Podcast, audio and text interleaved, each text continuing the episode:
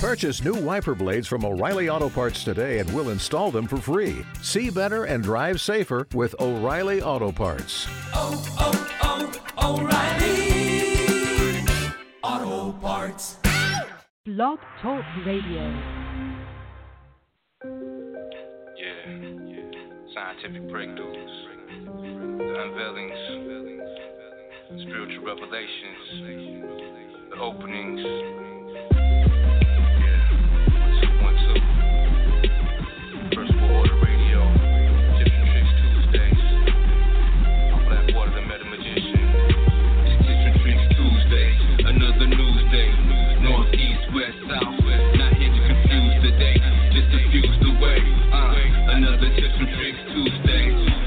Pig, that's fine. Mm. Hijacking the mind.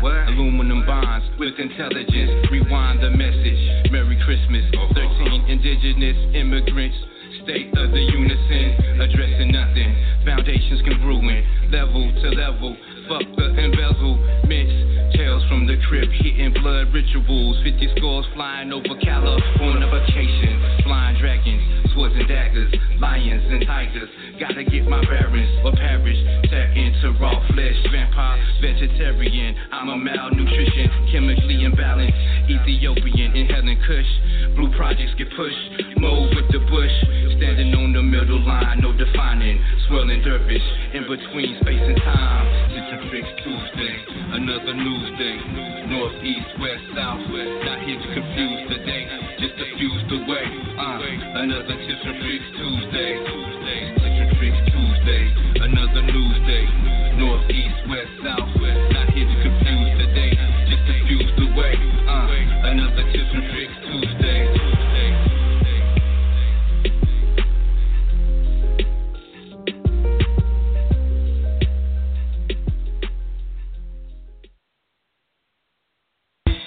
Whether you suffer from pain in your back to aches in your knees, come on down and purchase you some ancestral tea to get rid of all the parasites, toxins, and fleas. Spiritual elevation for cosmic gravitation. So put away the patience, cause there's no time to be wasted.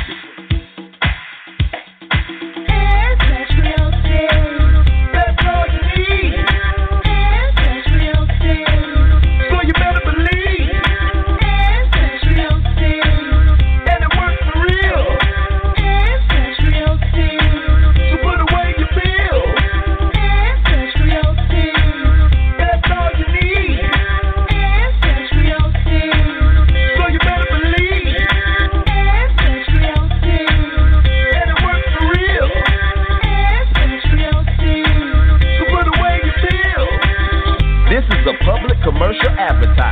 for AncestralTees.com. All rights are reserved.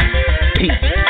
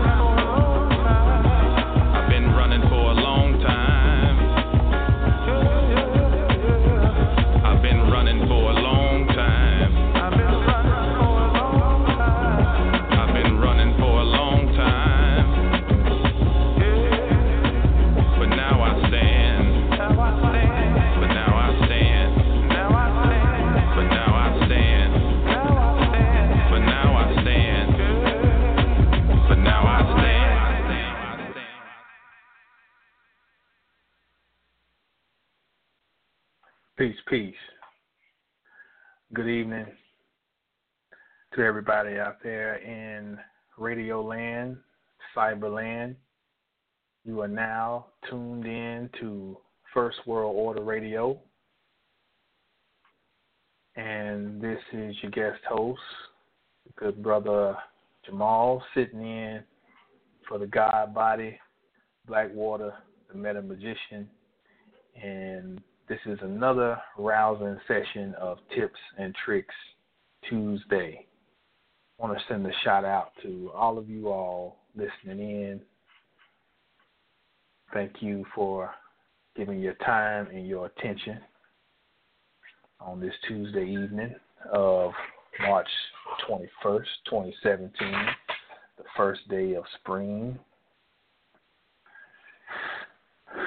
So that means, uh, you know, uh, and we could say the first day of the new year. Shout out to Brother Wally Bay.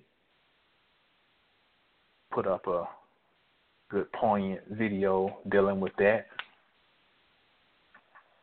Uh, but first and foremost, uh, I need to recognize visionaries behind First World Order Radio, and that is Dr. Eileen L. Bay, the goddess Kadira L. Bay.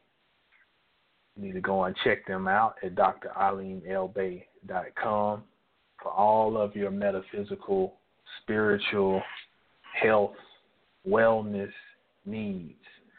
Get on over there to drEileenLBay.com. Shout out to Brother Blackwater, the man Meta Magician. Uh, brother always seems to to uh, humble me. We have conversations, you know, throughout the week, or you know, usually try to once a week, and um, very interesting. Uh, he reminds me of like the relationship between my father and my uncle. Uh, my cousin would describe them as fire and ice. So, you know, my Uncle John was usually calm and collected, you know, and uh picking his words and thinking before he speaks and that's how I would um I see the brother Blackwater in that same light, you know. Whereas me, sometimes I can be a little uh shoot from the what's the word? What's the phrase for this? I don't always think before I speak. Put it that way. Shit. So, uh, you know, it's always good when we build because, you know, he, he drops some wisdom, like some shit make you go, hmm, you know, you know, and I might drop a little something, but it's uh, it's very interesting that here in just the last few months, let's say starting at the the latter portion of 2016, a lot of amazing things just from connections, you know, have occurred. Just of meeting uh, Dr. Eileen, Sister Kadira, through um, what we call the World Wide Web here at Sister Perpolis here locally, and uh, also met another sister, uh, the, the same sister. We call her the silent partner because she don't like me mentioning her name on the radio. But she's the silent partner. She's the lady who spearheaded the uh, event that we have going on in Indianapolis next month, which I'll touch on briefly in a second. Then through those ladies, uh, I ended up meeting a group of scholars down in Houston. You know, some good young brothers down there who on top of their game. Uh, and also met the brother Blackwater out in uh, later on met him after I was on Dr. Eileen's show one one evening talking about the metaphysics of muscle. Met that brother who heard me on the show. So it's just like in just a few months, you know, I'm not a social butterfly. So for me to meet, you know, people who own the frequency. Um, that's uh something to really marvel at because we know that we walk around our neighborhoods and our cities and there's very few people we can talk to on a certain level, you know, and you always find yourself in a position where you have to bring yourself to the level of those around you. And that's not to be on any uppity or ego thing. It's just the way it is. That's the way it was spelled out in, uh, you know, the perfect speech of Asclepius coming out of her Hermetic text, out of ancient Kemet. You know that the the wise man would be seen as a fool, and the fool would be seen as the wise man. And, and I'd be damned if we're not in those times right now. Um. So shout out to everybody. Shout out to my wife. Uh, cutting for a brother. Shout out to my mother and my children and the rest of the family. You know, just uh, always happy to have an opportunity to get on here and dig into a little bit of science. I want to say, well, before I get into that, let me remind everybody that April 8th, 2017, the Inner Sanctum presents the Gnosis Awakening Minds Cracking the Bible Code. I'll be the keynote speaker or lecturer. Um, in Indianapolis on the 8th at Unity Center, which is located at 2163 North Illinois Street. That's Indianapolis, Indiana, 46202. Once again, Saturday, April 8th, 4 p.m. to 8 p.m. Uh, and if they'll let me go a little longer, we're gonna go beyond eight. We're gonna we're gonna get it in. Fifteen dollar donation at the door. For details, email Miss Zada9 at gmail.com. That's M S Z is in Zach, A, D is in Derek, A, 9, the, that's the number 9 at gmail.com. All right? We're going to talk about a little bit of everything, basically.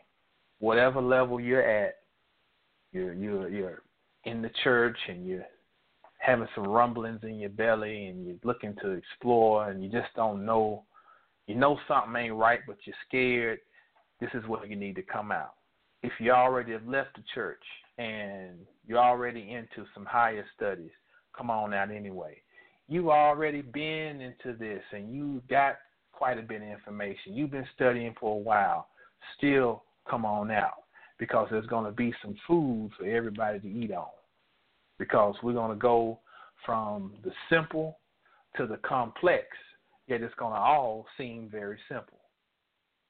That's going to be the beauty of this. So I'm looking forward to seeing the Indianapolis folk family on April 8th and surrounding areas Louisville, Cincinnati, St. Louis, Chicago. Come on out. Gary, Indiana, Columbus, look forward to seeing y'all in the place here in just a few weeks. Now, getting down to business. First and foremost, well, ain't first and foremost. I done said that about twenty times. Um, hold on, like we got a. Let me see if the homie he got his flag up. See if he had a comment.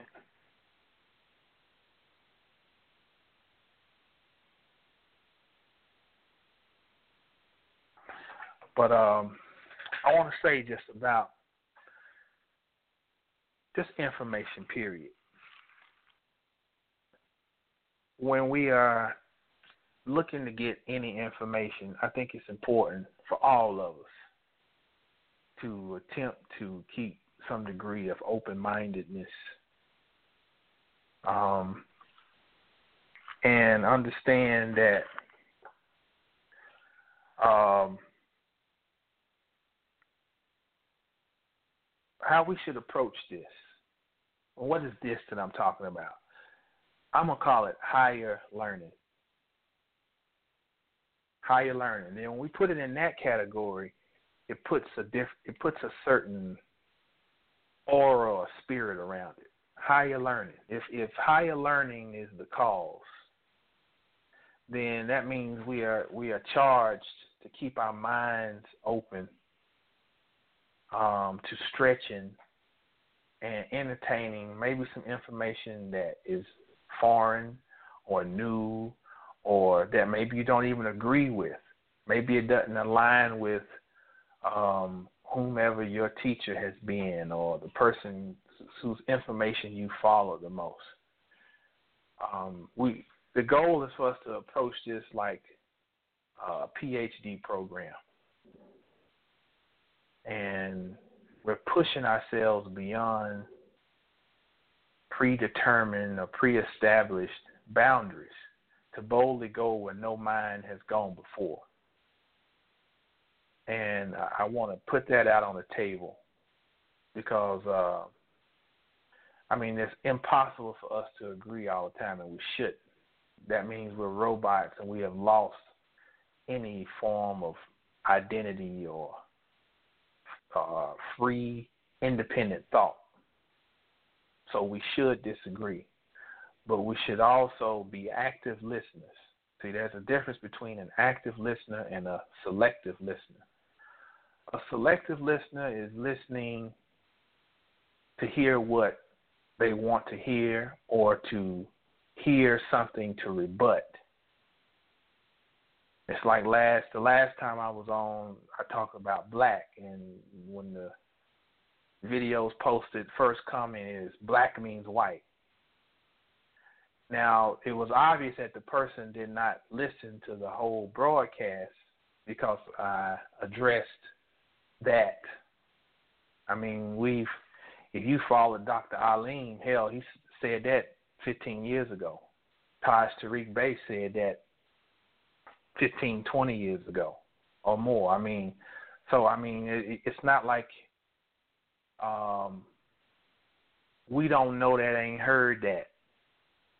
But see, that's an example of it's good for us to have information, but we're in a climate now where it's we want to debate and we want to show our chops. We want to we want to try to show somebody up you know, and we do that before we take time to listen. Take time just to listen and see, listen to the whole thing. See what is the person really saying. Can I learn something? Because, see, if my mind is already geared towards debate, I have shut down a degree of myself to where I'm no longer a vessel to learn. So I just want us to be encouraged to to to not lose sight of that. Um, something else I was gonna say in that regard, but hell, I forgot. But either way, um, so getting into this tonight, I lost my train of thought. Right, hell, I said enough on it. The topic for the night is prosperity metaphysics prosperity metaphysics. And I want to open up with one of the masters. And I want to let him shout out to the to the God, one of the one of the Houston gods down there, uh, brother Gino, and that's that's Gino and Krishna down there, and the homie Tub, you know the those Houston gods. But the the homie Gino sent this to me, and it's been on. You know, we've seen this, um, but uh, I think this would be uh, a timely little quick snippet. Check this out. And the creator who created it. Pain and suffering is the only true thing that is pure. Suffering is just like the God of Inanna. Now, Inanna, if you get the book, the book there's a book called uh, the book of Enoch, And in there, she has to go through a whole series of transformations. And she has to take off all this jewelry, all her clothes, and she has to strip because she's ascending into a world to get to a higher level. And at the end of the journey, she dies. And when she dies, she literally, um, she literally uh, uh, gains a whole lot of um, spiritual insight and spiritual power also to do what she want to do. So the Adonai story was also changed to Job in the book because they can't have the, the, woman going through the process in the patriarchal religion. So Job becomes the great sufferer. Um, and black people, in a sense, are the masters of suffering. He said, well, why do I have to suffer? Because suffering is the only thing that is pure. Because if this is the doggone, if you're in a prison and you rebel against the prison, that's pure. You don't never want to doggone accept the prison that you're in. So pain and suffering is the only thing that is pure. And so therefore it's inevitable. Seems like we can't shake this pain and suffering on some kind of level and stuff. Look like we on the right damn track. Because that shit follow us like damn lunch You see what I'm saying? Pain and suffering gonna come and you can candy coat it all the hell you want. But if something will go wrong, it will. You see what I'm saying? You know what that's just the way it is. Why the hell you think these white Jews are trying to doggone corner the market on this supplement thing? You see what I'm saying? And why is it, like I said, why is it that the movie Hellraiser, when you when you when they saw the riddle, riddle these the Cenobites come and all, and they doing all kind of horrible things for pain and suffering. Because they're trying to tell you that the pain and suffering in an illusionary world, it may be pain and suffering in the matrix, but in actuality, it is paradise outside this illusionary world. And what is the white boy saying to to to, to give you uh, anesthesia? Remember, he calls us an incontinuance towards learning. The white boy calls us an incontinuance towards learning and understanding because he calls it luxury. You see what I'm saying? Which is the doggone anesthesia. You see that? So even our protest that we talk about is all still based on luxury. Right. You see what I'm saying? Some type of shit that ain't going right in this man's world that you want to go right through, you can not have no problem. You see what I'm saying? Right. It's trash memory. And I have to keep reminding myself, this shit does not exist. We're a bunch of dead people thinking we're alive and been dead millions of years ago. That's what they said. The Egyptians that there was a group of people that died millions All right. That was the God Bobby Hemmitt little excerpt of one of his lectures, and he's talking about suffering. And he's basically given a context to suffering, an understanding of what it is and why is it we seem to have cornered the market as black people on suffering. I thought that was very fitting for tonight's topic of prosperity metaphysics. Because what I want to sh- lay out before you tonight is uh, how things are altered and changed in the matrix something that may that that begins pure and and sincere in its inception and how the matrix in its attempt to survive we always think it directly opposes that which it does not align with. No a lot of times what it does is it it attaches itself to it. That old saying keep your friends close but your enemies closer. Well, the Matrix believes in that wholeheartedly. And we're going to get to that. So, first, let me start here with just some basic stuff. I'm going to go real quick because I know a lot of y'all are advanced, but this is just for people who just may need a little touch up. Metaphysics is the study of what goes beyond the physical or corporeal world. I'm going to leave it at that. Quick, to the point. In the world of academia, this falls under liberal arts, which would be philosophy. And one of the modalities discussed in philosophy, you know, you get up into solipsism and uh, uh, epistemology. We're just going to we're going to look at this from the standpoint of ontology. Metaphysics deals with ontology, um, and that's the study of the nature of being. Okay,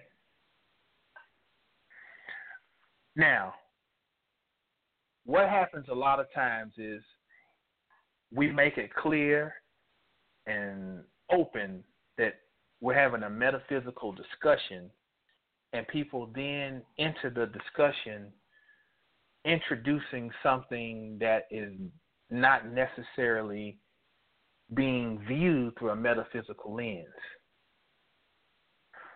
And that's what we're talking about about having an open mind and being an active listener. See, an active listener is going to listen and say, okay, they're talking about how to bake a cake.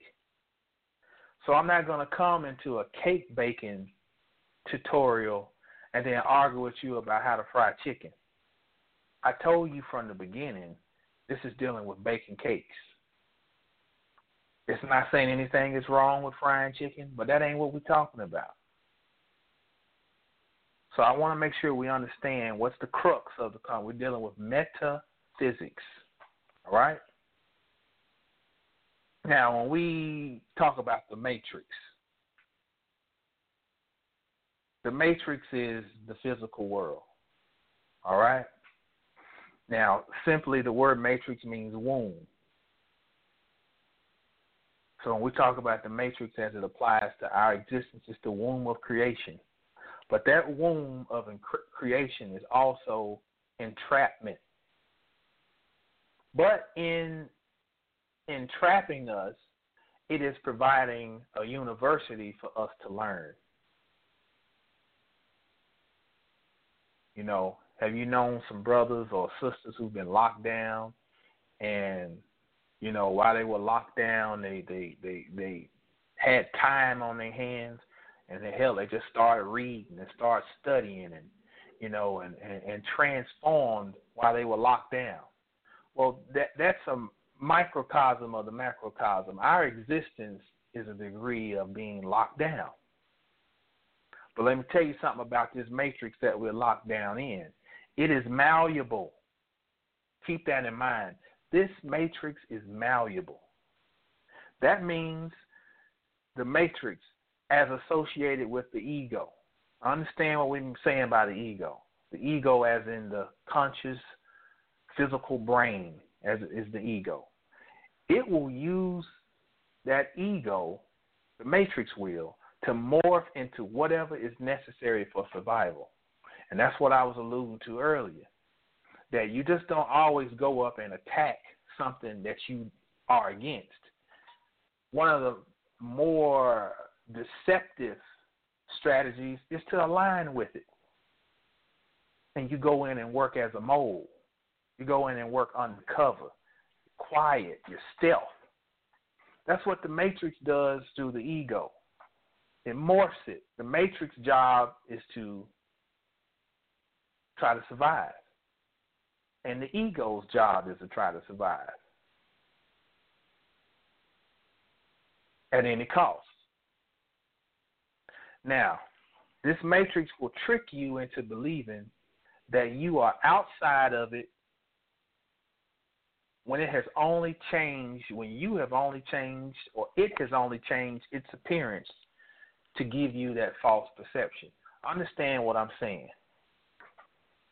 We we sometimes get a little egotistical when we feel like we're privy to some information or knowledge that maybe the general masses aren't privy to. And a path of enlightenment turns into a bully pulpit where um, we're constantly reminding others that they're not on our level. Or we're constantly looking to solidify ourselves as being advanced. Now, understand what that is. That is still co opting to the matrix. Because if my attention gets diverted to going to the barber shop, I'm going to drop on these dudes at the barber shop you know, I'm gonna, I'm gonna put, oh, I, I know they're gonna be in there talking. I'm gonna, I'm, gonna, I'm gonna shut them down when I get in there. Okay, just in that little instance, that means my focus has shifted from my personal enlightenment, developing my light, and I ain't talking about no fruity new age bumblebees, birds, and butterflies. Oh, the light, you know, I'm, no the light is a very powerful symbol because the light, as in the lightsaber, becomes the sword, beco- becomes the the uh, the phallus, becomes the fire that burns up the illusionary world. So when you are developing your light, you are developing it for a purpose to cut, to burn up. So if my attention gets diverted to, um, I want to drop on these people or let them know how they're not where I'm at, I, I'm not doing what I said or set out to do. I've been co opted by the Matrix.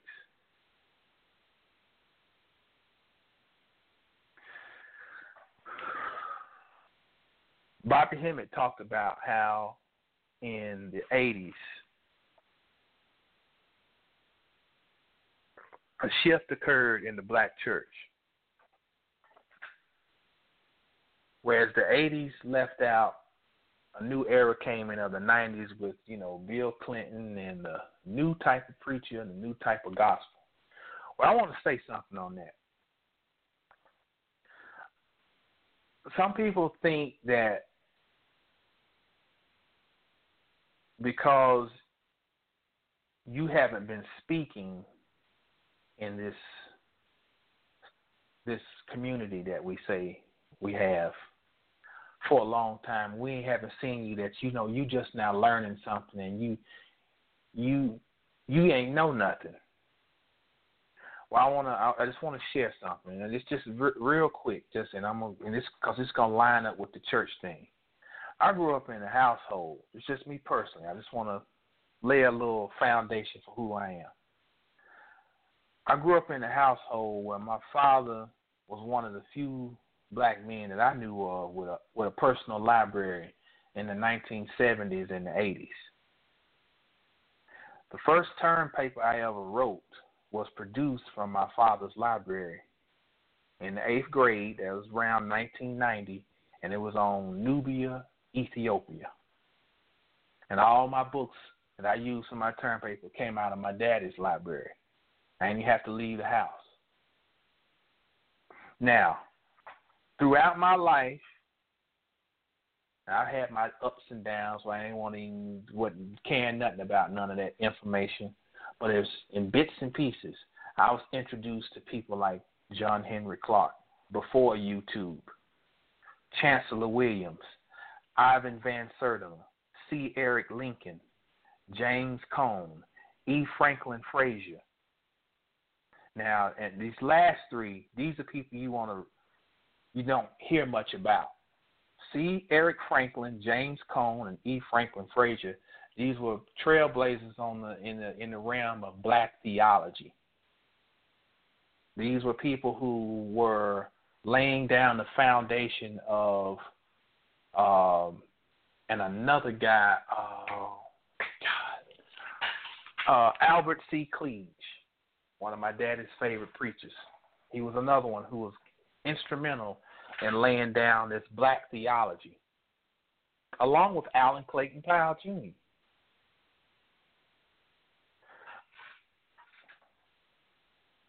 They played an integral role because they introduced the concept of why does Jesus have to be white? He had to have been black. And Moses had to have been black. Abraham had. Now we know now we're further advanced. We know that these are mythological characters but they did a monumental job at that time. You're talking about the 70s, late 60s, 70s, going on into the 80s, of a whole new type of theology. What they were actually doing were creating their own mythology, which is powerful. They were redirecting and recreating their own narrative very powerful. So these are people that my father introduced me to. I'm saying this because I, you know, there, you know, people make comments suggesting that because you know people don't know who you are and this and that, and you knew and you you crawl from under some rock and you ain't know nothing and and we need to have a level of respect and understand we got a lot of people out here who are serious about studying and knowing and creating and affecting the world and the cosmos. And it's not those who run in their mouth all the time. Because people are quiet does not mean that they are not serious and about their business. As I said in church, kingdom building. When we're talking about the real kingdom building, we know that we are the temple and we know that we are the kingdom. Luke 17 and 21 says, The kingdom of God is within you.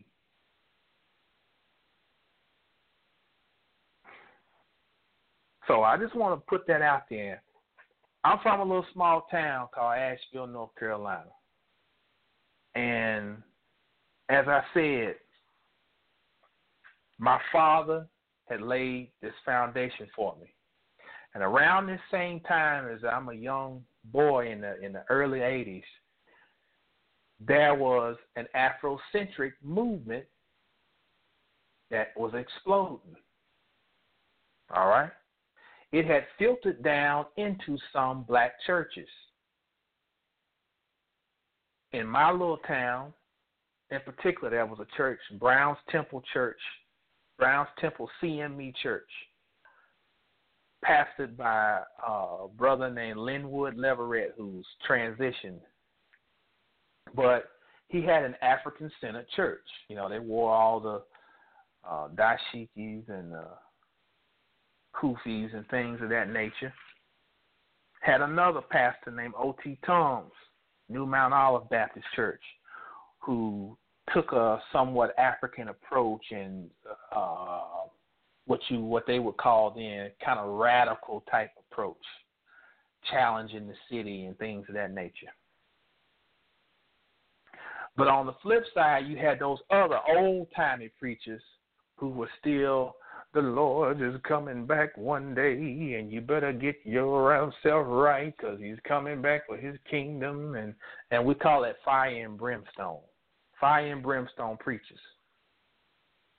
So we had a preacher named at Tried Stone named B.F. Brewer, and he was an old school fire and brimstone preacher. That was the 80s. You had your more some of your more radical churches. You know, radical is if you had any type of African association in your church, that was considered radical. Then you had the other ones who wasn't going to touch that, and they just wanted to, to the old Sunday school lesson and just want to get right with God. All right? So I was able to witness, although I was not cognizant of what all was going on behind the scenes, I was paying attention and seeing a shift in old cause as the eighties went out, those old preachers started dying off or get or retiring. And when the nineties came in with Clinton, I'm in high school now. And a new preacher arises. A young, more attractive preacher. Better dressed, more charismatic better vocabulary, and there's a new message.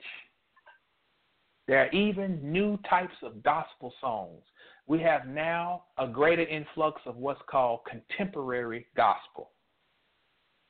Whereas we grew up with old hymnals and and and uh, uh, just stomp down gospel music. As this new preacher comes in, we got a, even a new type of music, contemporary. Well, you can't tell is this nigga singing R and B or is this some damn Jesus music? Lord, you lay me down. I'm like, what is this Jodeci? So that was the changing brigade, and that was not by happenstance. Now, what's ironic is that as we look back now from 2017 and, and you know, and re-examine things, we know now that the '90s, although in black Christianity and it was changing over and getting something that was already defunct was getting watered down even more as they went into the 90s. We see too that the 90s were the golden era for black underground metaphysics. Golden era. So we can deduce then that as that golden era was taken off in metaphysics, there needed to be something in the church to counter that, to counter a mass migration of people out of the church. So there needed to be an updated version of the Christian gospel. Now God wants you to get paid. God wants you to be prosperous. And we get something called prosperity gospel. Very interesting. And this was the hand, like I say, the hand was forced by the Afrocentric and the metaphysical movements in the black world, and even the New Age movement with white folk. Now, we can say that around 2008, a change occurred in the meta, in the black metaphysical community. To offset the foundation that had been laid over the 20 years leading up to then.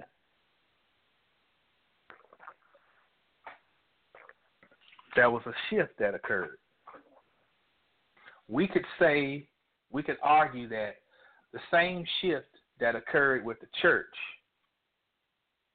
in the 90s started to occur with the underground metaphysical world, or just they, if we want to say that term, conscious community in 2008 with the rising of YouTube.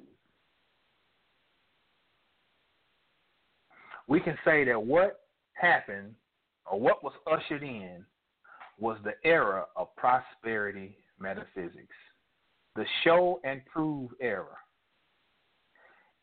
If you ain't got no money, you ain't got no magic.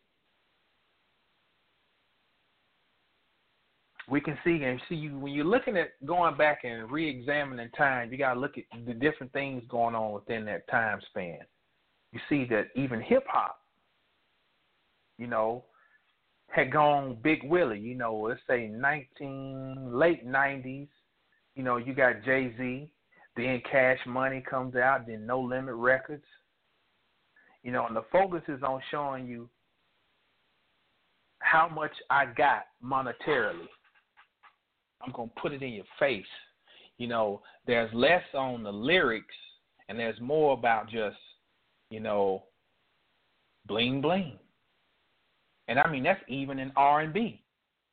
Even even a old school R and B person. Ron Isley does the song with R. Kelly or the series of songs, he becomes his character, Mr. Big. You know, he even puts in his lyrics about driving in his new Mercedes and uh, so we see that that became the status quo. And that laid the foundation for what led up to this change in the conscious community.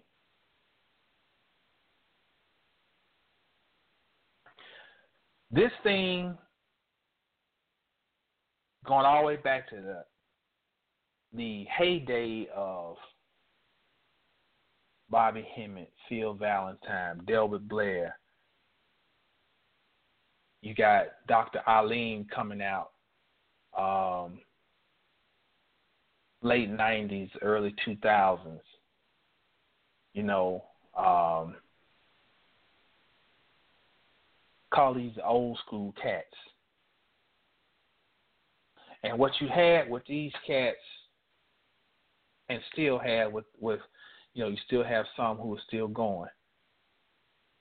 Was we're looking at this whole vehicle was being driven toward final results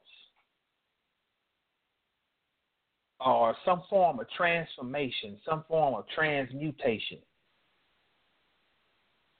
That was what it was about. You go back and look at these old lectures, listen to it. Listen to what they're saying. Even the Llaila Afrika lectures, you know, I mean, Wayne Chandler, I mean, listen to the lectures. It's talking about transformation. In some regards, what we see a lot of now is just straight up hustling. That's not all the way across the board, but there's a lot of it that has filtered into the mix and clouding and choking out a lot of truth. And that's by design. It didn't just happen. So let me say this the preacher gets bashed, while at the same time, the tactics, the same tactics that the preacher gets bashed for, he uses, they are used to sway and hypnotize people in this community as well. In the church, you got to cater to the women. In this community, cater to the women. Why? I talked about this the last time I was on. I ain't gonna get all go down a long road on that, but you know, it's just traditionally women are just more supportive. You know, men tend sometimes to, you know, be a little less supportive, not all the way across the board, but we tend to at times, you know, more competitive and combative. So you got to cater to the women. The preacher says that he has his ear to the heart of God, and that being the man of God, it's necessary that he shepherd his flock. Well, some other conscious gurus do the same thing. They tell you unless you sit up under their helm or their wing or at their feet, you ain't going to figure out the secrets. Now, I ask you, how is that different from the preacher that we talk so much about?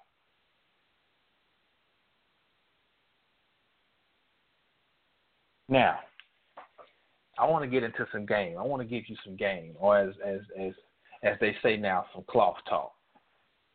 All right, let me give you some game. If I really wanted to just run game on people, one thing I would do, because it works, is reverse psychology. Reverse psychology. And let me tell you one of the ways you do this thing. You present yourself as always full. And what do I mean by full? Meaning that you ain't in need of nothing. Everything's in order. I ain't missing no meals. Bills is paid. Shit is popping. Everything's great. I'm on top. Collar popping, pimping, slamming Cadillac doors, you know, whatever. Because this is what happens. People are eager to give money to people that they don't think need it. Real talk. Serious business. Case in point. Let's just take a local celebrity. A local celebrity can quite often walk into an establishment and get free services, although they have tons of discretionary income. Let's just take somebody locally who might work for one of your uh, big three or big four uh, affiliates if they are uh, someone who is tenured and they've been there, like you know, let's say uh, Dale Hansen on Channel Eight, or let's say uh, somebody like uh, uh, one of these other any of these people on these stations. These people been making well into six figures for years. I mean, Dale Hansen probably making half a million dollars being conservative and been making that type of money for years. So he wouldn't need no damn charity. But I, I bet you these five cent I got in my pocket. Walk into a certain establishment, he's gonna be like, "Oh, Dale, every don't worry, drink, man. What do you want to eat?" Because that's our nature. We worship people if they can't present themselves effectively as being um, well off, we tend to worship that. I'm gonna get into what that all what that where that really stems from. We treat people whom we perceive as stars better than everyday people.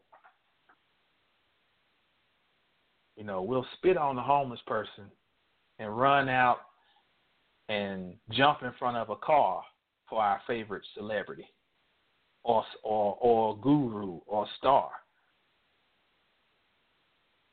because we have that messiah issue now another thing that they do as part of the game is constantly stressed to you how they could care less whether you listen to them or continue to support them. I want to repeat that. And i want you to pay attention and see where do you get that message? Constantly stress to you how they could care less whether you listen to them or continue to support them. That's called wolf tickets. Let me tell you something. I'm I, I, I pride myself in keeping it real. I tried that shit with my fitness business. I was making a lot of money, at least for me. I ain't never made no money like that. And I got to a point where you know, I just started saying what was on my mind to people. You know, I always want to tell you your fucking breath stank. You know, just you know, just just uh, because I was starting to go through a transformation and didn't know what it was and just went about it all, just just crazy. Well, long story short, I did a good job of running people off because I figured, you know, that ego, that ego is a mother. I'm figuring, you know, I don't need you. I got all these people. You know, I don't need you.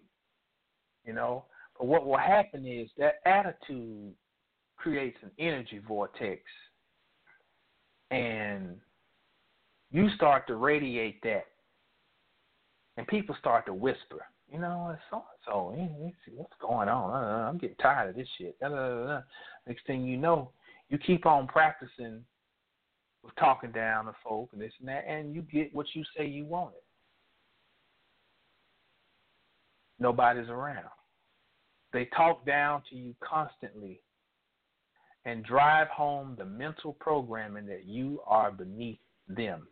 Now, let me give you an academic term. It's called the theory of self concept. This is a term comes out of sociology. And I guess you could say this is uh, one of those sociology and psychology overlap in a lot of ways. So this would apply to both fields in a way. But the theory of self concept says that if I tell you, if, if I'm in a position of assumed authority, and I give you a certain message over and over. If I tell you, you dumb, you stupid, your mama ain't never been nothing, your daddy ain't never been nothing, you ain't gonna be nothing. Well, if I'm in a position where you have accepted my authority, there's a chance that I can have an impact on you through my words. Now, scientifically, from bioscience or biology, specifically cell biology, that's called epigenetics. That means that your environment, the environment of the cell, takes precedent over precedence over the genetic makeup of the cell. We've always thought that you are a slave to your genes. But what epigenetics has proven is that the environment takes precedence over your genetic makeup. So that same concept applies with the theory of self concept. That teacher who kept keeps telling them children that they're dumb, he or she is providing the environment for them to be dumb. But that teacher that constantly challenges and says, No, I respect you. You are intelligent. You can learn. This is how I get on my girls. You know, no, I'm not getting on you. I, I, I would not get on you so hard if you were not capable of doing better.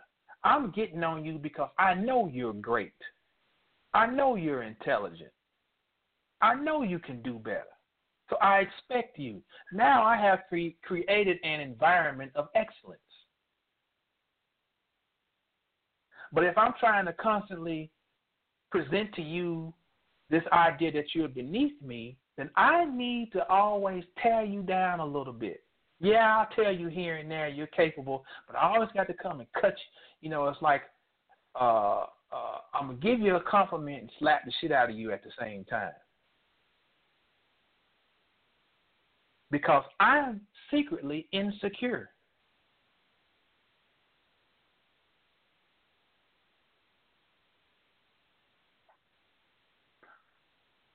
Constantly remind you that you ain't there yet telling the sister earlier, I used to work for 24 Hour Fitness when I first started training, like 14 years ago or so.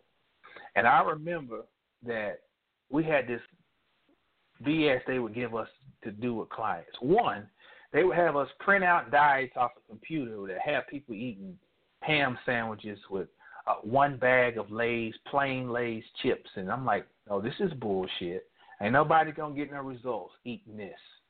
So I'll buck the system there. I said, nope. I'll get me a little notepad. I'll start writing out my own little diets for people, for my clients, and give it to them.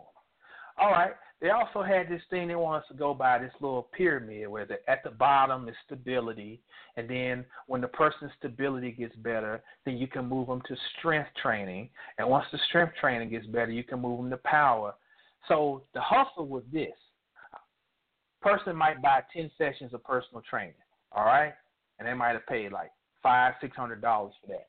You run them through them ten sessions, and you come back and say, "Well, I notice your core is still a little weak. You need to work on that a little more. So I can't take you out of stability phase yet. So this next ten packet session pack that you buy, we all be able to get you closer, and you keep on milking that. Then you might finally tell them, you know what? You're really getting strong. If you see them like they might want to quit, you're really getting strong. Let's get into that strength training now. And you you use this model. This is how they taught us. You use this model to milk people out of constantly doing packages. Well, I said, F that. This is how I built my legend in the gym. I said, I'm gonna go in and I'm gonna hammer people's ass from the jump. I'm gonna get in their head and I'm gonna convince them that they can jump off of a building and fly. And what happened was, I uh, I produced this presentation binder. So I always took pictures of my clients, and I started taking these these amazing after pictures, and start having them write testimonials. So then when somebody else will come, and I'm gonna try to sell them training, I drop my book, open it up. Look what I did for this guy. Look at this woman, 60 pounds. Look at this person, 80 pounds. Because I figured if I deliver and stay true to myself and I be sincere and I don't hold back, I'm going to be all right. I don't have to game you. I don't have to constantly tell you you ain't shit. Because if I'm confident in myself and what I know and what I do, I can do it freely. That's the way my daddy raised me. My mama raised me. But a high level of insecurity has creeped into something that began as something pure. So, how did we get here? All right. Let's travel down the lane. Now, I want to say this from a historical perspective we often brag about how, how there were no white people until just a few thousand years ago. All right? We also know that there is evidence that melanated civilization stretches back as far, conservatively, as 200 million years. Shout out to Dr. Eileen, who who introduced the book Forbidden Archaeology by Michael Cremo. They drop all that. Actually, they say that they got in the back of the book how they were smelting metal in Africa 2.8 billion years ago. But going to be conservative and just say 200 million. All right? Well, let me ask you something. That means if we've been around that long, then who were the first people to set trip on melanated people? If we've been around that long and we know that set tripping and hating on each other ain't nothing new, well, who was the first ones to do it? Us. Us. We started the fire. It was us. And I'm not giving Europeans no out, but I'm talking about let's get up off the fantasy world. Let's come out of the romanticism. Let's keep it real. They're only here because of a corruption that already existed in us. We've been scamming each other for a long time. We prey on and scam each other. And yes, white people prey on and scam us too, and each other. But right now, I want to deal with us. Okay? As far as in our little sacred spaces, what we do to each other. But in the same token, what we do to each other is a reflection of how the world has been changing and devolving over time. And I'm gonna, I'm gonna tell you what I mean by that. I just started reading. I've had this book for a long time. Just now cracked it. It's called Quiet by Susan Cain. The power of introverts in a world that can't stop talking. Mm. I mean, the title itself says a mouthful. The power of introverts in a world that can't stop talking. Now, of course, this woman got her angles, and you know, you got to take whenever they write, you got to take them with a grain of salt. But there's a lot of good stuff in this book. And one thing it talks about is how in the 19th century, the focus was more on what she calls the culture of character. Now we know that's always like, come on, character. Let's just let's just put it in context relative to now. 19th century was a culture of character, while the 20th century shifted to the culture of personality. That is very, very key. Very key. The 20th century ushered in the culture of personality. Now, what's interesting is that the word personality itself was not in existence until the 18th century. And from its etymology, guess what it means? Mask. Your personality is a mask that you and I put on to present to the world. So that is the antithesis of truth. And we know the truth in Hebrew is emeth. And emeth is aleph, uh, aleph, mem, tav. Aleph first Hebrew letter, mem is middle, tav is at the end. So that means the truth is in the beginning, the middle, and the end. That means it runs through. That's what the truth is. But what we see is that in the 20th century, there was a worldwide shift,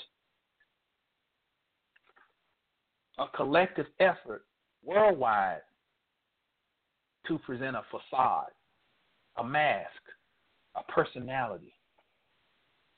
The salesman with the perfect white teeth, the charismatic conversation, the confident walk, and gets you to sign the dotted line to a 20% or 18% interest rate, all because the presentation made you feel good.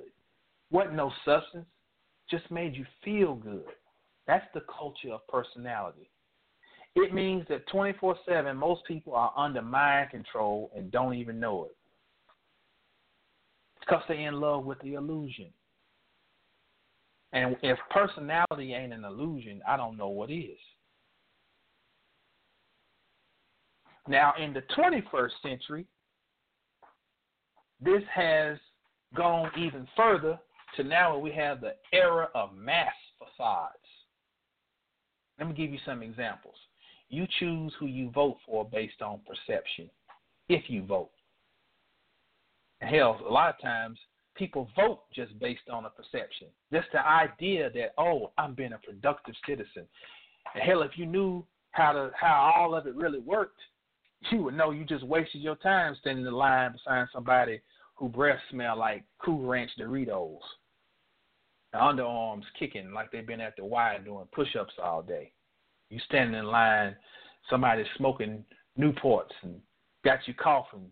Oh, I'm doing my my job as a citizen. I'm going to vote because I have a voice. All based on the culture of personality. You have online friends based on perception. Most of them people ain't even your friends. Sometimes we listen and follow people based on how many other people are listening and following them. We judge information based on whether it aligns with what we already hold as true. Now, this is a very important one right here. We judge information based on whether it aligns with what we already hold as truth. We don't want to be challenged because it may compromise our current perception of how we see ourselves.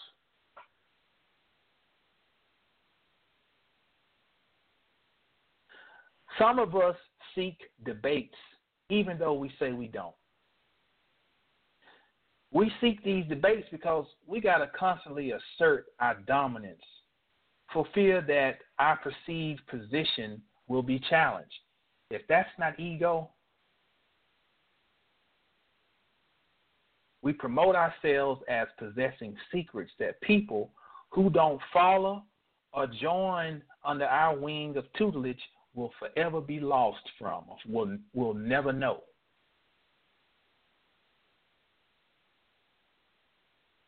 culture of personality. That's what it produces. And people deify other people. I created it. I was talking to Blackwater the other day, and we was, we were building on this. I want to introduce a term. I want to introduce this for record. Vicarious achievement syndrome. Vicarious achievement syndrome. What do I mean by that? Oppressed people tend to project their desires on their leader or their anointed Messiah or shepherd. You know, the same thing happened with Hitler, now with Trump, even with President Obama. Same thing. Project your hopes onto this person. This happens with the preacher. The congregation wants to see their pastor living better than your pastor.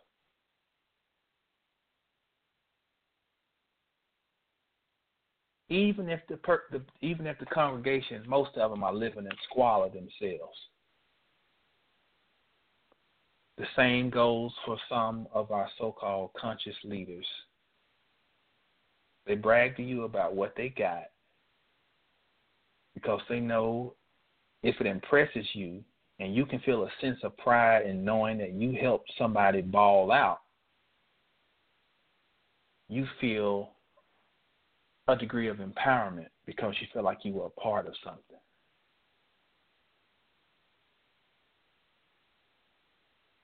And what happens is by projecting your energy on someone else, you created a, a, vortex or a wound to manifest these things for that person.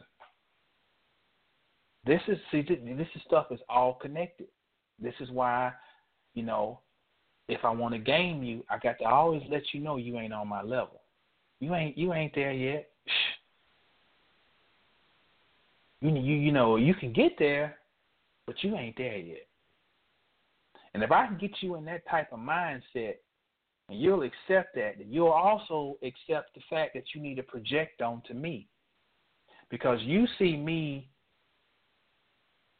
either directly or indirectly as your form of savior. So I need my savior to be all right.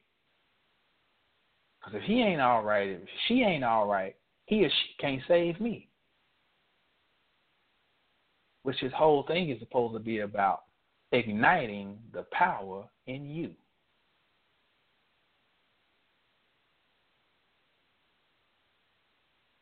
Most of us suffer from a fear of not fitting in or being accepted. We call this the cheers effect. Sometimes you want to go where everybody knows your name. And they're always glad you came. You want to go, you want to be where you can see that troubles are all the same. You want to go where everybody knows your name. That cheers effect is something else. And what happens is, you know, this book, Quiet, is comparing, you know, introverts and extroverts. What's amazing is that social media provides natural introverts with a platform to pretend as if they are actually extroverts. So here we are living in an illusionary world and we have certain mechanisms that have been created for us to form an another illusionary world within the illusion. And then now there's a new template being formed to go into even deeper illusion called virtual reality. I mean, get you pulled further and further and further into the matrix. So getting back to the historical pieces, by the 1920s, there was a these self-help books started appearing, uh, geared toward learning how to become an extrovert and win people over. These are some quotes for some different books. To know how to say, to know what to say and how to say it. To create a personality is power. Try in every way to have a ready command of the manners which make people think he's a mighty likable fellow. End quote. There were such publications as uh, Success Magazine and the Saturday Evening Post geared toward these pursuits. Here's a 1921 ad for Woodbury soap. It says, quote, all around people are judging you silently, end quote. William Shaving Cream Company, quote, critical eyes are sizing you up right now, end quote. Now, the American education system followed suit in the 1920s. Listen to this quote, the experts advise parents to socialize their children well and schools to change their emphasis from book learning to assisting and guiding and the developing personality. End quote. Now, let's go to another source here. Another little small book. This is uh, came out in '89, but still has a lot of information that's very uh, relevant to our times. The new media of the 1920s and 1930s. Listen to this. Uh, let's see. The new media of the 1920s and 1930s taught a harsh lesson to advertising leaders who prided themselves on their rationality and seriousness of purpose. Nothing in the logic of modernization has suggested that big business should engage in show business, but the popularity of the new medium demonstrated again and again that the public preferred the frivolous against the serious escape against reality, the diverting as against the significant. Just as the newspaper reader chose the tabloid picture over the serious story and the comic page over the foreign news, and just as the radio audience tuned its style to tasteless comedy rather than classical music, so the consumer would not accept serious advice about products in any medium without a dream world of frivolity and fantasy to go with it. People seem to want escapist fantasy, a feeling of personal identification with fictitious characters and celebrities, even more than they wanted products. Such irrationality was unfortunate, perhaps, and advertising agents liked to think that they did not share it, but it was an irrationality they could not afford to ignore. Now, ladies and gentlemen, this is talking about the 1920s and 30s, almost 100 years ago. We're in the year 2017.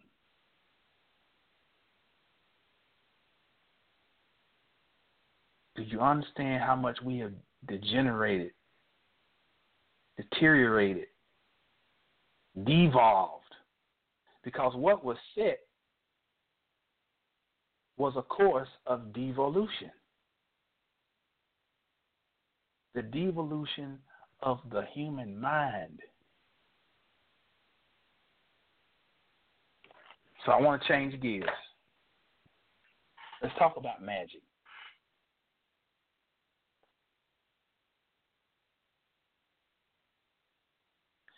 You know, magic. One thing we can say about magic, it's uh, a series of twists and turns of consciousness geared toward transcendence to that of immediate.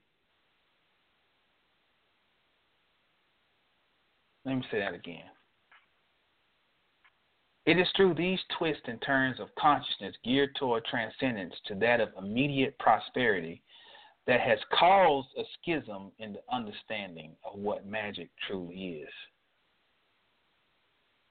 It is through twists and turns of consciousness geared toward transcendence to that of immediate prosperity. So, what I'm saying is the loss of substance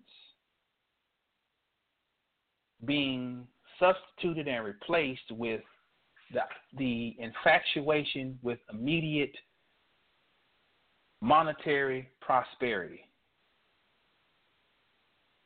has sullied and caused a schism, schism in the understanding of what magic truly is. It means power, but it has been relegated to the level of judgment based on one's ability to acquire reserve notes, as in money, cash. The proficiency of your magic in this climate we live in is judged by your ability to acquire money. Because historically, and this is going all the way back. I mean, this this goes back and back before the Industrial Revolution, before the Renaissance. This comes down to your uh, bourgeoisie and your merchant class that emerges in Europe in the 13th century. This has been building for quite some time where we get to this point because throughout those over a thousand years of history, we've been being trained through generation after generation to become what we are today just mindless consumers. So that is why your magic is judged by your ability to get money because money is connected with your ability to consume. The training of people to be consumers from a toddler stage on is again an indirect outgrowth of this change to a culture of personality. Because if you ain't got no substance to you other than your personality, then you got to have something that, that validates your worth. And in this world, if you ain't got a certain amount of money, your worth ain't been validated.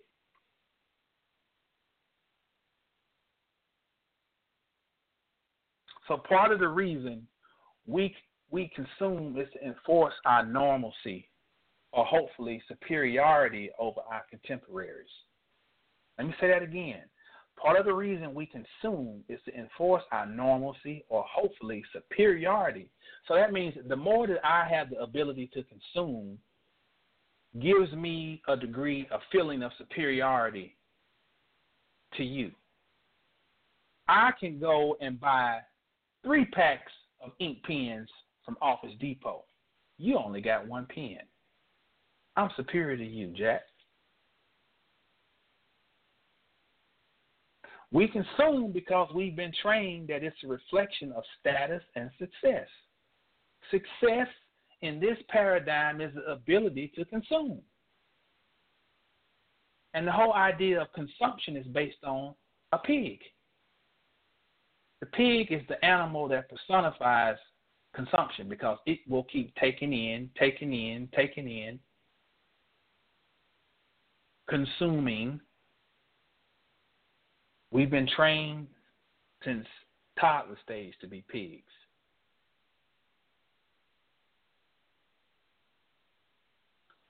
The prosperity metaphysics mentality has rendered something sacred to no more than David Blaine tricks. Because we've been conditioned to be a microwave society. Now, this is another quote from this book, The Unreality Industry. Quote, the constant search for quick fix solutions is itself one of the principal features of U.S. culture. Quick fix solutions, however, n- nearly always perpetuate the problems they are intended to solve and often make them even worse. End quote.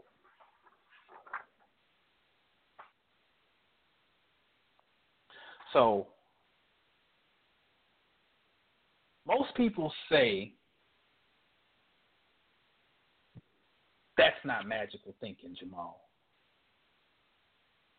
Or like somebody said in one of my posts, that's that poverty. You you celebrating poverty. See, once again, that's an example of not being an active listener. That's why I'm trying not to cuss so much tonight, because I'm trying not to alienate people, trying to really police my mouth, so that people don't feel I don't want to in, in, elicit, you know, their lower nature to be so combative. Maybe people can listen and hear what I'm saying all the way through when this gets posted online. That's not magical thinking, Jamal, what some may say. But I submit that true magic centers on one's ability to understand and learn even in the midst of a storm. That's magic. Hear me out again. True magic centers on one's ability to understand and learn even in the midst of a storm. If you have the ability to skate around adversity all the time, then it's not living. And that's the cloak of a false reality, and that ain't magical. There would be no need for a spirit to be slowed down to the rate where the dense matter coagulates into a soul that falls into a body if there is nothing to learn and observe from the experience.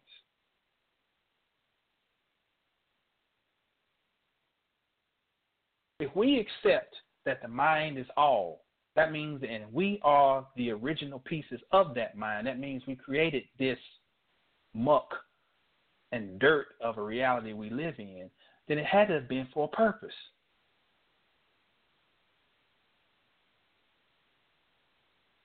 And if there is no if there is no resistance applied, I can't build no muscle.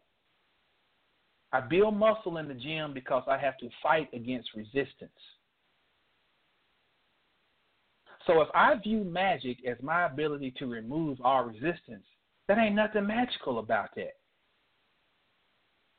The magic is to have the ability to be under pressure, under resistance, and to endure, and to take that pressure and to transform it. That's called alchemy. So I got a question. If I say that I have little currently, as far as in money, do you judge me as being an inefficient magician and lacking power? Many will say yes. Because, like I said, we have been taught from day one that the ability to consume denotes power, which consumption is one of the most powerless things that we can participate in. Because you have to give energy to consume. One of my definitions of power is to have the ability to see beyond this world, transcend mentally this illusion, and to imagine a new nation. Now, the manifestation of currency is to provide the means of survival to allow one to complete this mission. But if your primary focus is to seek comfort, didn't Brother Bobby already address this? I'm going to play it again. If your primary focus is to seek comfort, then you are displaying your reliance upon and secret love of the matrix. And that means that if the price is right, you'll do whatever to gain a better place in the matrix.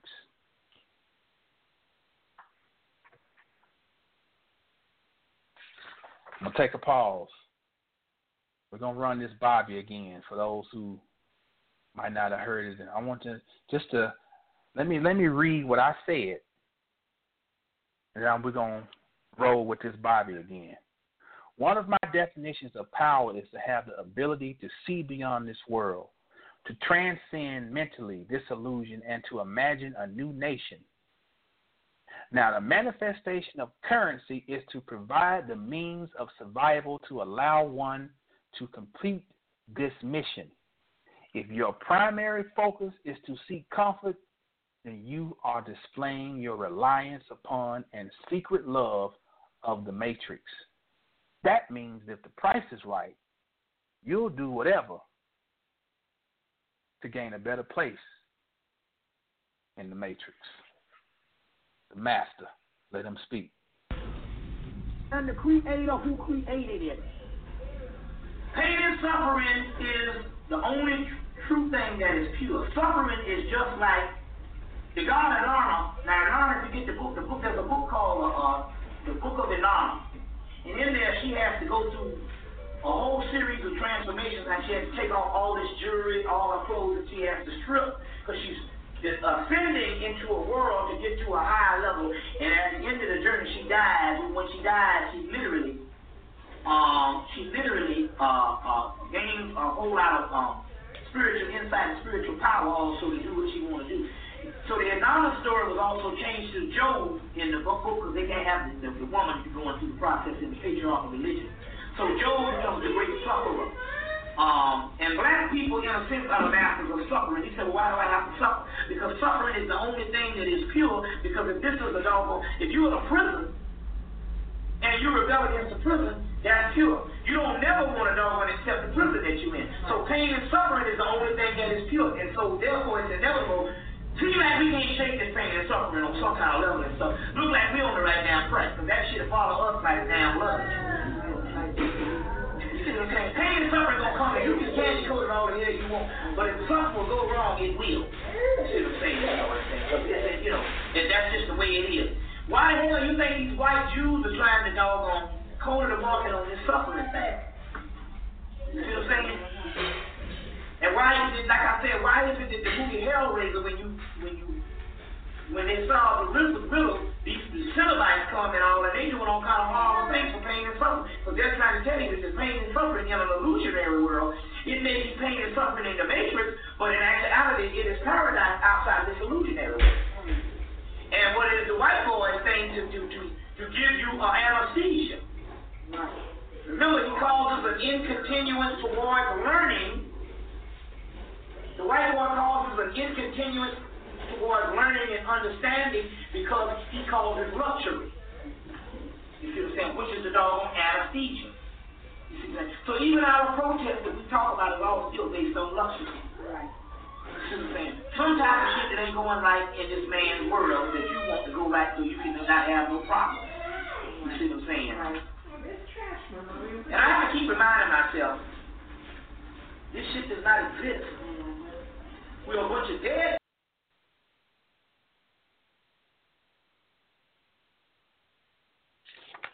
There we go. I had to run that one more time.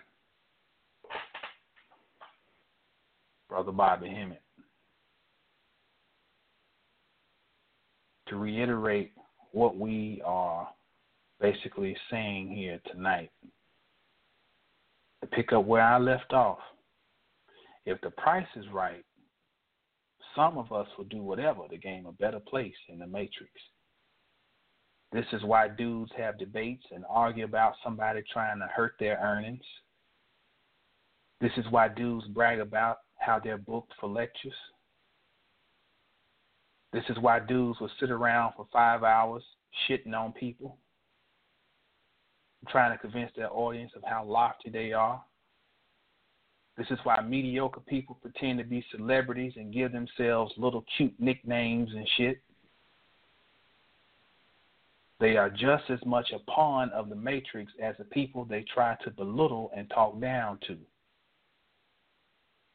And you want to know what magic is? When we got ten dollars and my wife stretched that shit and still prepared a gourmet meal. That's alchemy, baby.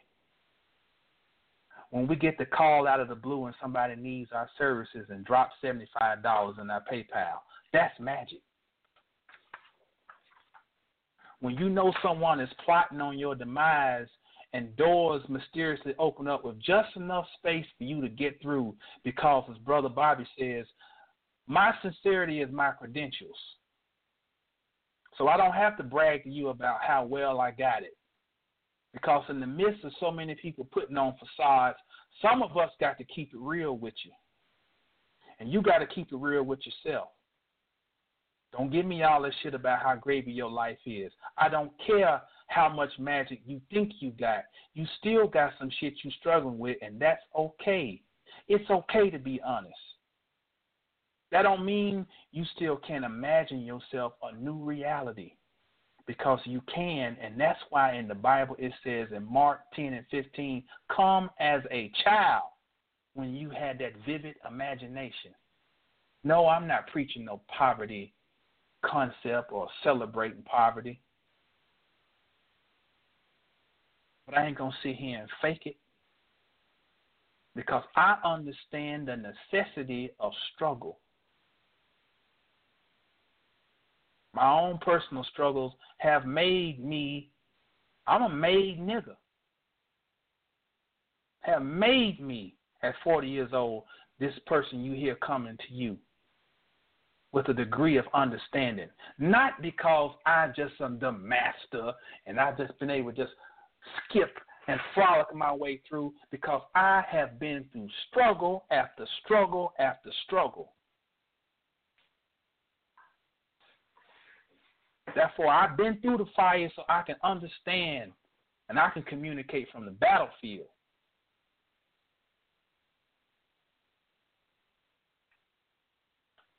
Let's talk about altering your reality. We can alter our reality to an extent, meaning you ultimately alter this illusion through understanding and then application of, application of that understanding. If you're going through something, that's what I want you to do.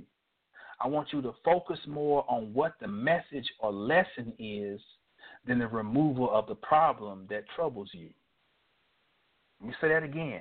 If you are going through a nine times out of nine, you are going through something right now, in your own way. I want you to focus more on the message or the lesson that you're supposed to pull out of it more so than just removing the problem.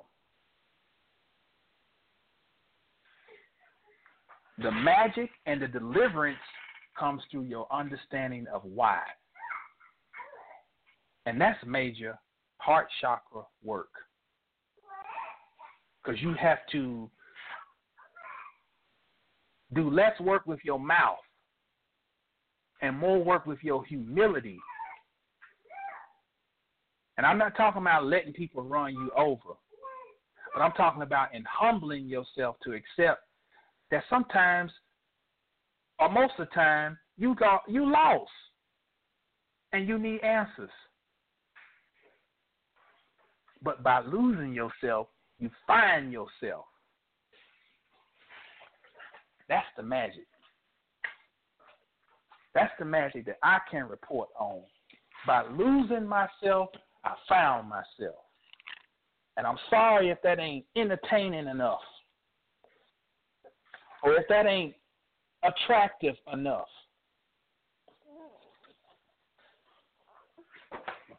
For some of us. But there are some people, somebody's going to hear this, and somebody's going to feel that this nigga is real. He's telling the truth.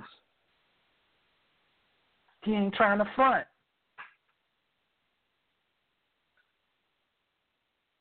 Now, I want to shift gears again.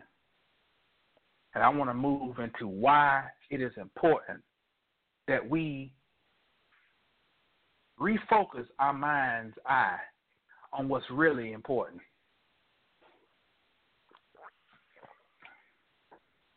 I want y'all to understand something here.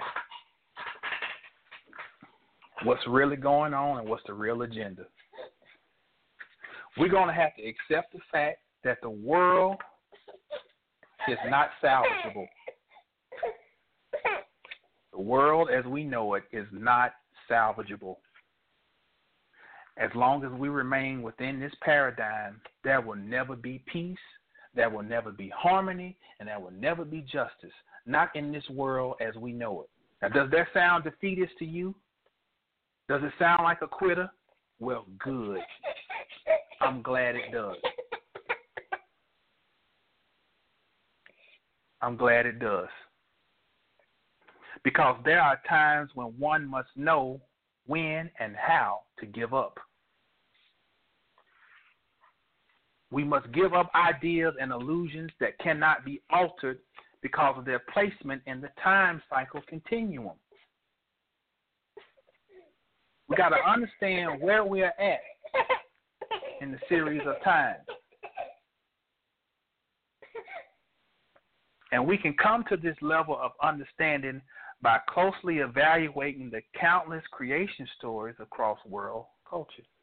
I challenge us to go out and start reading some different creation stories from across the globe. And I was going to read something out of the uh, um, Walter Scott's Hermetica, but I'm just going to paraphrase out of the perfect sermon of Asclepius, where Asclepius is talking to Tahuti. And basically, Tahuti tells him that, you know, Egypt is going to go into ruins.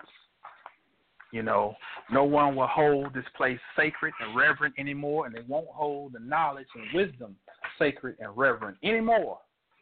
And the people are going to be slaves. And Asclepius begins to cry.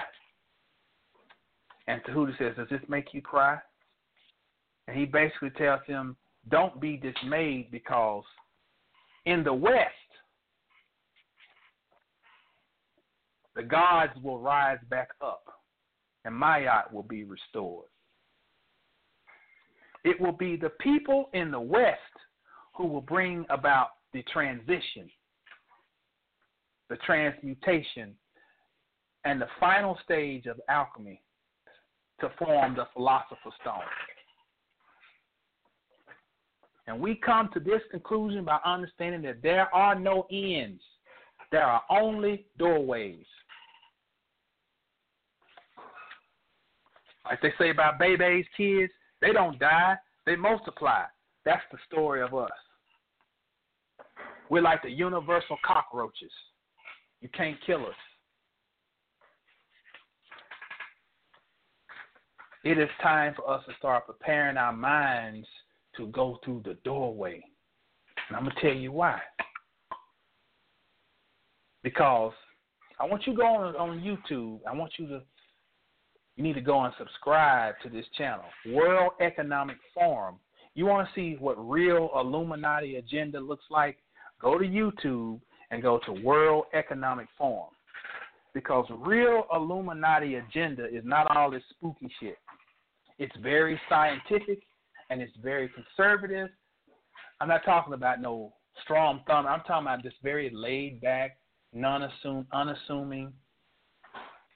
unassuming. are no fangs showing, but they're talking very calmly. They're having conferences.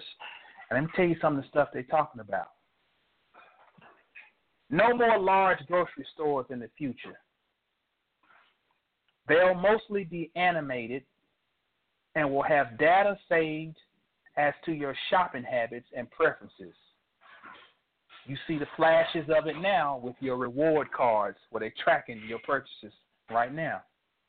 You notice you go in a grocery store, less and less human monitored checkouts, more of these automated checkouts, foreshadowing to the future. Here in this part of Texas, any major highway you're driving down, you're going to see these huge 100,000, 200,000 square foot uh, warehouses being put up. Brand new construction. What's going to go in there? Your food and all your resources will be put into these warehouses. And all of your necessities will be delivered to you. That means all of your necessities can be cut off. That's the future. The memory for computers will be digitized DNA. Like the homie say, Gino said the, the, the mark of the beast in the hand is the cell phone. But the it's but on those same lines, their goal is for us to become the new app. You will be the app, the new smartphone, but you will not be the central processing unit. You will be controlled remotely. That's the new cloning. It's not about some invasion of the body snatchers. It is your your mind is what will be controlled. And this is the new form of slavery. Soldiers coming home from war as amputees are being used to soften the reality of humans merging with machines. And they foreshadow to this too. I remember as a child watching Six Million Dollar Man and the Bionic Woman. They were already looking 30, 40 years down the road. We always trying to look back or trying to tell somebody how much more I got than you.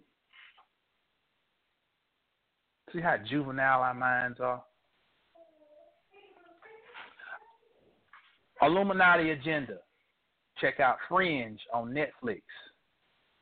You'll see in some of the episodes they, they use something called amber. And this amber is, of course, is amber colored, like this oranges, burnt orange color, and it's used to freeze people in time. Hmm. Where is orange located on your chakras? Isn't that one of your lower three chakras? Isn't that the color used on most of our highway signs? Amber. Isn't that the name given to the Amber Alert? We're already being conditioned through our subconscious. Nothing's by happenstance. You need to go and check out the, the uh, series 100 on Netflix. You need to check out Helix on Netflix. And finally, you need to check out Black Mirror. That brother who stars in the movie Get Out, we saw him a long time ago on Black Mirror. Now,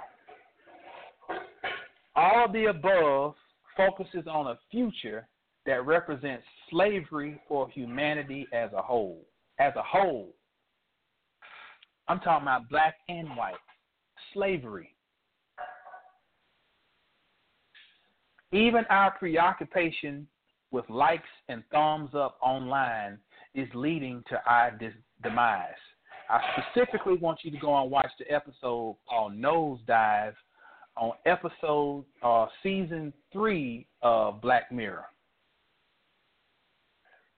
And you'll see what I mean by that. This whole Donald Trump fiasco is part of a distraction and an implosion in and of itself. It represents the matrix collapsing, but also being used as a springboard for further agendas, which I've already hinted towards up top. Finally, you are nothing more than food for a high stakes game of vampirism. And melanated people are the most sought after food on the market. Now, why did I go into that relative to the conversation we've had tonight? Understand that this whole prosperity metaphysics thing and all the the, the, the, the all these different things, you got people who sit around in rooms who don't work, and all they they got time day in day out to plot and to watch and monitor and develop strategies because they don't work. Their job is to control you and I.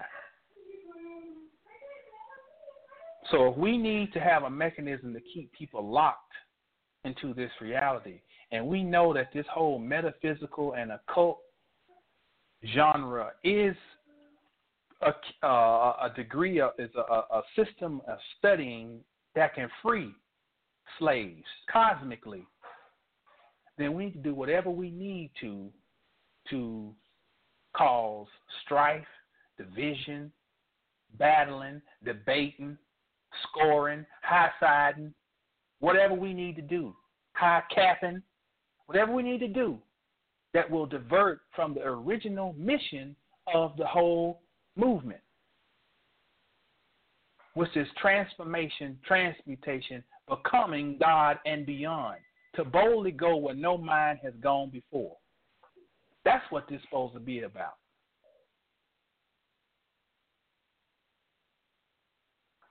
Because they own their game.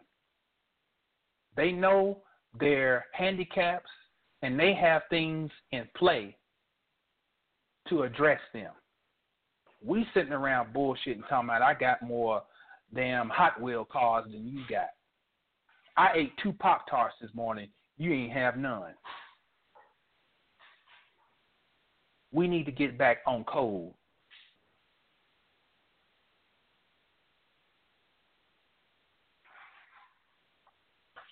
That's all I got this evening.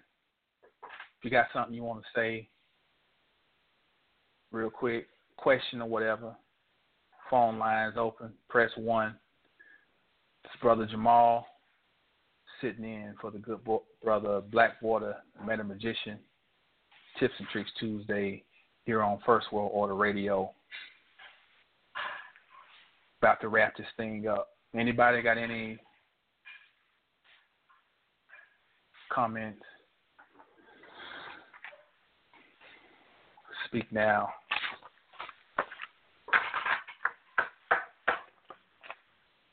Or hold your peace until we meet again.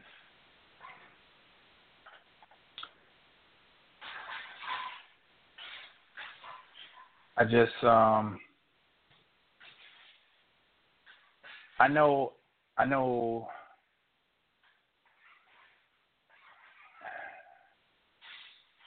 what am I trying to say? I know sometimes the way I say things it's like, man, that's just not conducive to man, you wanna you ain't gonna get your following built up like this, Jamal. I mean, like, man, you got to um but I guess no, I don't guess. I gotta. There's something. Maybe it's a bit of insanity. Um, I just sit back and I analyze things. Let's just say that. I analyze myself. I analyze the world. I analyze my surroundings. And um,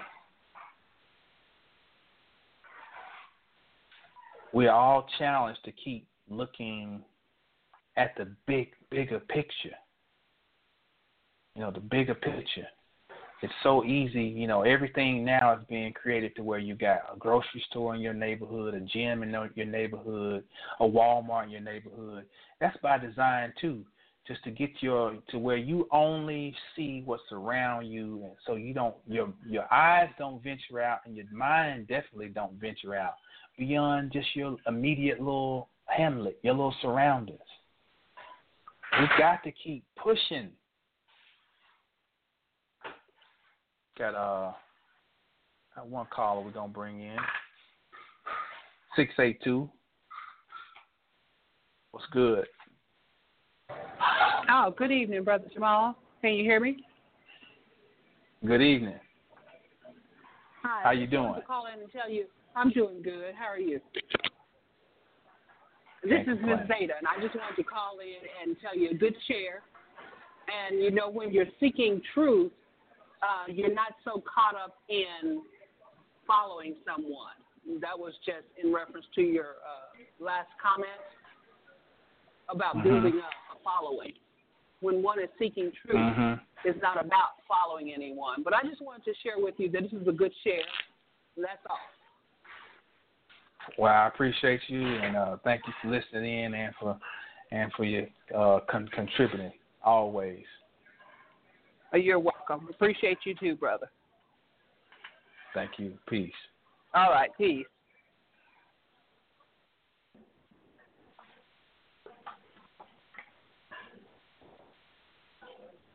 Two eight one. What's good? What's going on, brother Jamal? What's good? The God body, brother Krishna. What's happening? Man, hey, just listening, tuning in, man, soaking it all in. And um, you know what you were saying, it had me thinking about um, you know, yesterday, you know, everything, you know, going going groovy, man, and you know, I got uh had a mishap yesterday, you know, an imbalance. And um Mm-hmm. you know, it kind of knocked me off my pivot, you know, and I knew it, you know, and I was just thinking about the ego, you know, and how we express ourselves outwardly. And um, I remember something that, uh, you know, uh, my ex gal Daddy used to say about um, whenever we, you know, like if if in the morning where we want to, you know, we want to wake up and get things started, and we'll just lay there and just be laying in the bed and not uh and not moving. She said something to the effect of like um resistance, like like we're or or basically not Mhm. being able to get get over that hump. So you know, um, just just you know because it, it for me it's like me getting things accomplished is what what puts things into a balance. But if I if I stay off my pivot, then I know that's not gonna you know um, that's not gonna assist in terms of getting me back into a balance.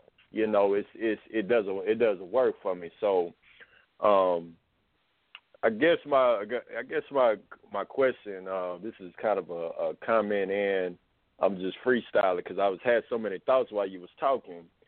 Um, is in terms of you know uh, you know like in working out when you break down the muscle and it grows back stronger.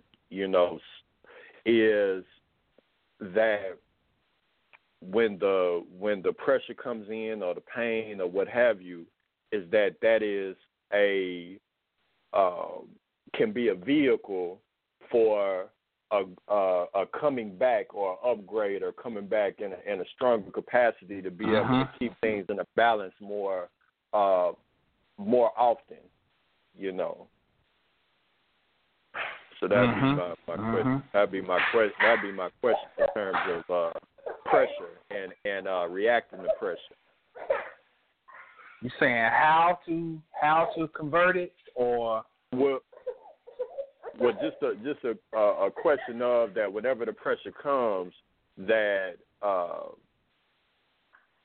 that being able like being able to go through it and up, you know, come back with a with an upgrade or be able to to to come back stronger like the muscle, you know, is Mhm. is that is is that something that you know, um, that you would say is a truism, you know, in No doubt. in life? No doubt. I mean, that's that's the story of that's our I, that's our story as a collective. You know, um, I think this is what I think is is the the turning point, though. I think this world we live in, so much of our time is colonized either by us not having good command over our, our organ, organizational skills with our time, or by just different things pulling on our time, like you know going to work and you know then maybe got to go to a second job and uh taking the kids to a baseball game or this you know just different things and what that does is a lot of times can rob us of the ability to have the peace of mind to sit and really think about what's the bigger picture here. You know what I'm saying? To be able to sit and think for a minute, like, wait a minute, wait a minute, wait a minute. This is um, this is something setting me up for something greater than this, or I'm going through an initiation. That's that's the that's the the the the point I've gotten to in my life where when I sit and examine the last seven years of my life, you know, I mean, just look at 33. We know the significance of the number 33. And I can see, you know, in 2010, I was 33. And in 2010, all types of crazy shit started happening with me. You know, I was being forced into an, another another world. And then here I am, I just turned 40. And we know 40 is when you're supposed to graduate out of the, in ancient Kemet, that's where you, you know, you're supposed to come out of the mystery system at 40.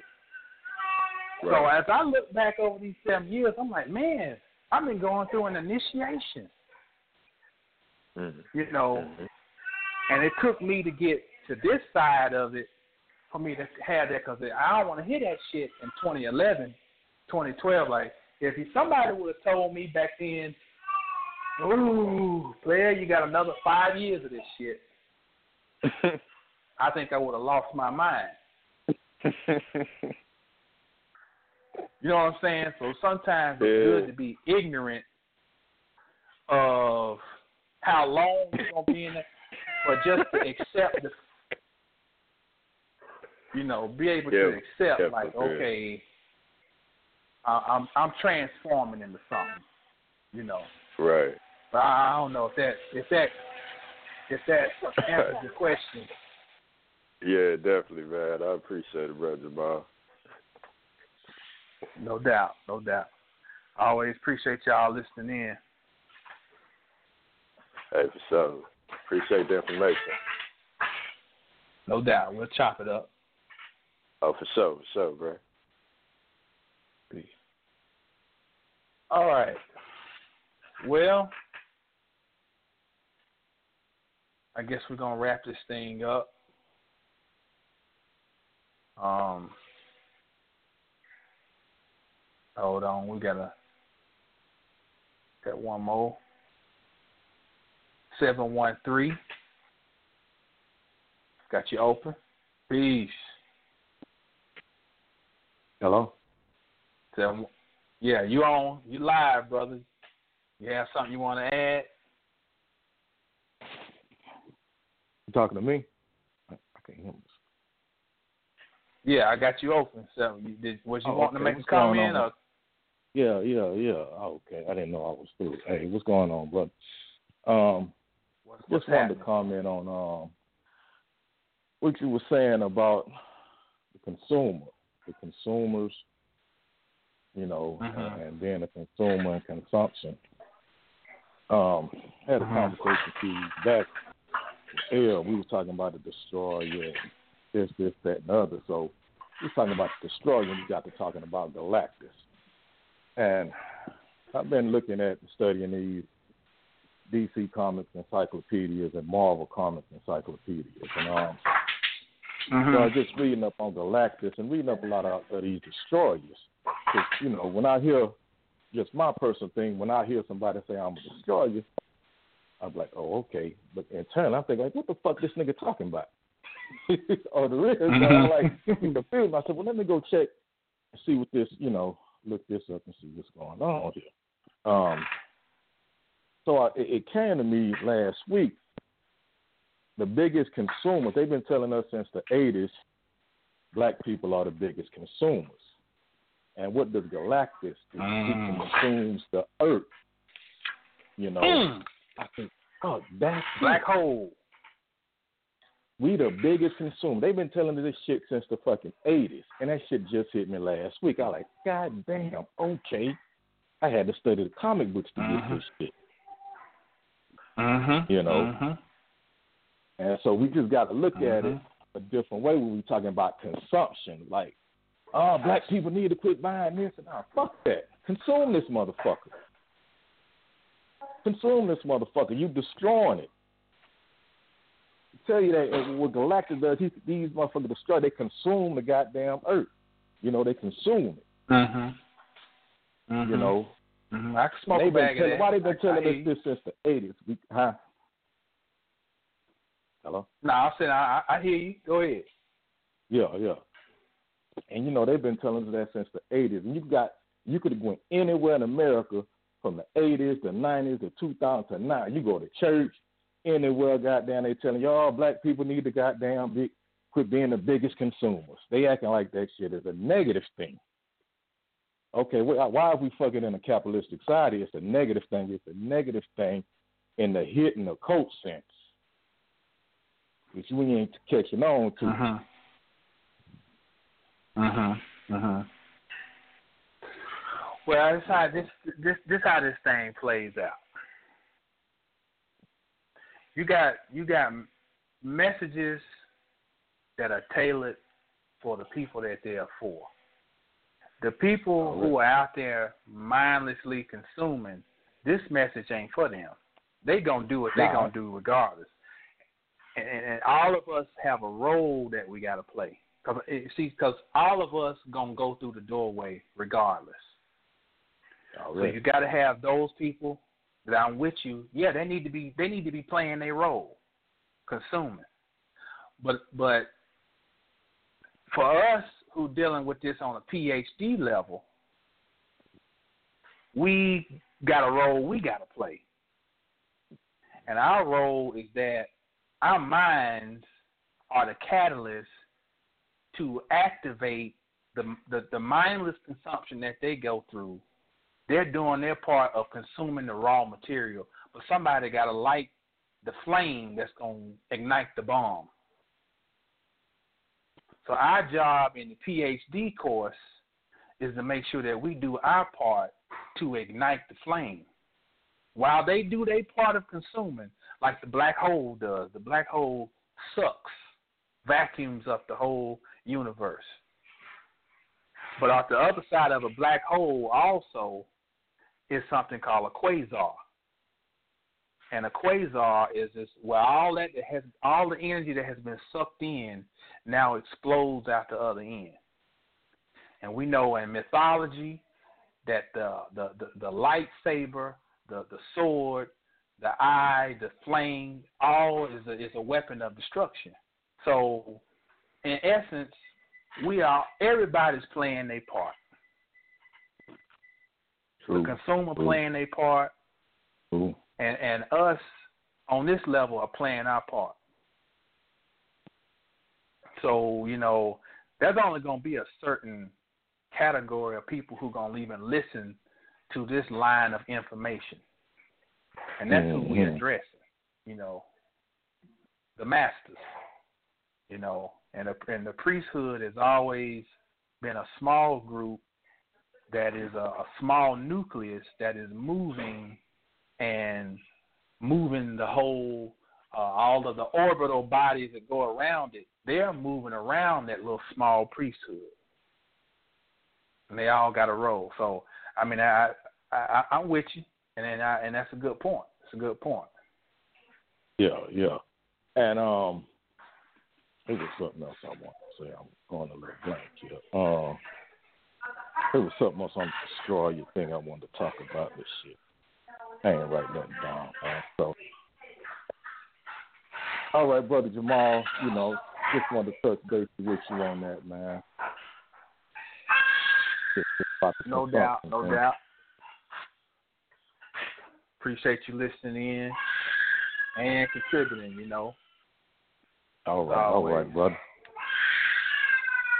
All right, man. I got a, I got somebody over here ready to destroy some shit. all right, bet. but bet. uh, y'all be easy. All right, bet, bet. All right, peace.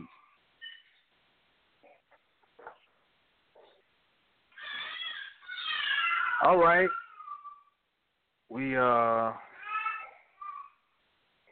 we about to wrap it up. And I just want to thank everybody for listening in this evening. Shout out to Dr. Eileen and Goddess Kadira, Blackwater the Meta Magician, Brother Fahim L, whole First World Order family. Just another reminder the Inner Sanctum will be in Indianapolis April 8th, 2017, at Unity Center. That's 2163 North Illinois Street, Indianapolis, Indiana 46202. Saturday the 8th, 4 to 8 p.m. $15 donation at the door. Contact Ms. Zada9 at gmail.com if you got any questions. And we're going to get it in. Uh, going to cover everything religion, Catholicism, Protestant Reformation. We're going to look at break down scripture from a metaphysical standpoint. We're going to get into some Hermetic philosophy, etymology, sacred sciences, eschatology, and much, much more. And I got a treat for uh, the people in that area too, just specific to the folk in that area that uh been doing a little research that I'm gonna get into as well. So look forward to seeing everybody's face in the place, April 8th in Indianapolis. Also, just a reminder, go over, take a stop by my YouTube channel, The Gnosis, subscribe, share, share these uh, broadcasts on your Facebook, your Google Plus, um, whatever other devices you use, and um, you know, let's keep the keep the knowledge flowing. Thank everybody again for listening in. Remember, stay down till you get up, and when you get up, stay down. Brother Jamal signing out. Peace.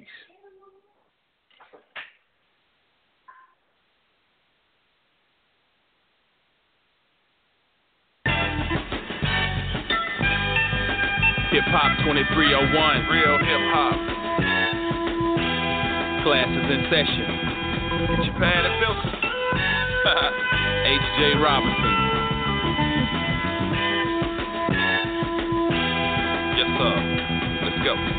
Look, sucker, I ain't your butler, you help your porter. I bring the rucker, buck ya. I am perfect disorder. Pecking order when you're challenging mine. You're non initiated, 33 steps behind. And my fans are not consumers, that's like calling them swine. They are intelligent listeners, none better you find. The spiraling vine like the Kundalini snake inside. My spine enlightened mind, yeah, the light bulb shines. All night like Motel 6, no tricks, no gimmicks. I kick real life, no skits, that's it. This is HJ Generator, operator, destroyer, the beast. So Nikito, Cyclops, employer. So prophetic warrior rise from the abyss. Fifth LA, closed fist, I exist in the dark. So my light can't persist, I'm on some SO. No, so uh-huh. kitty rap, so no, no. One verse is a college course when I flow, the whole class shows. H.J. Robinson, yes sir. The album, Revolution. Get it now.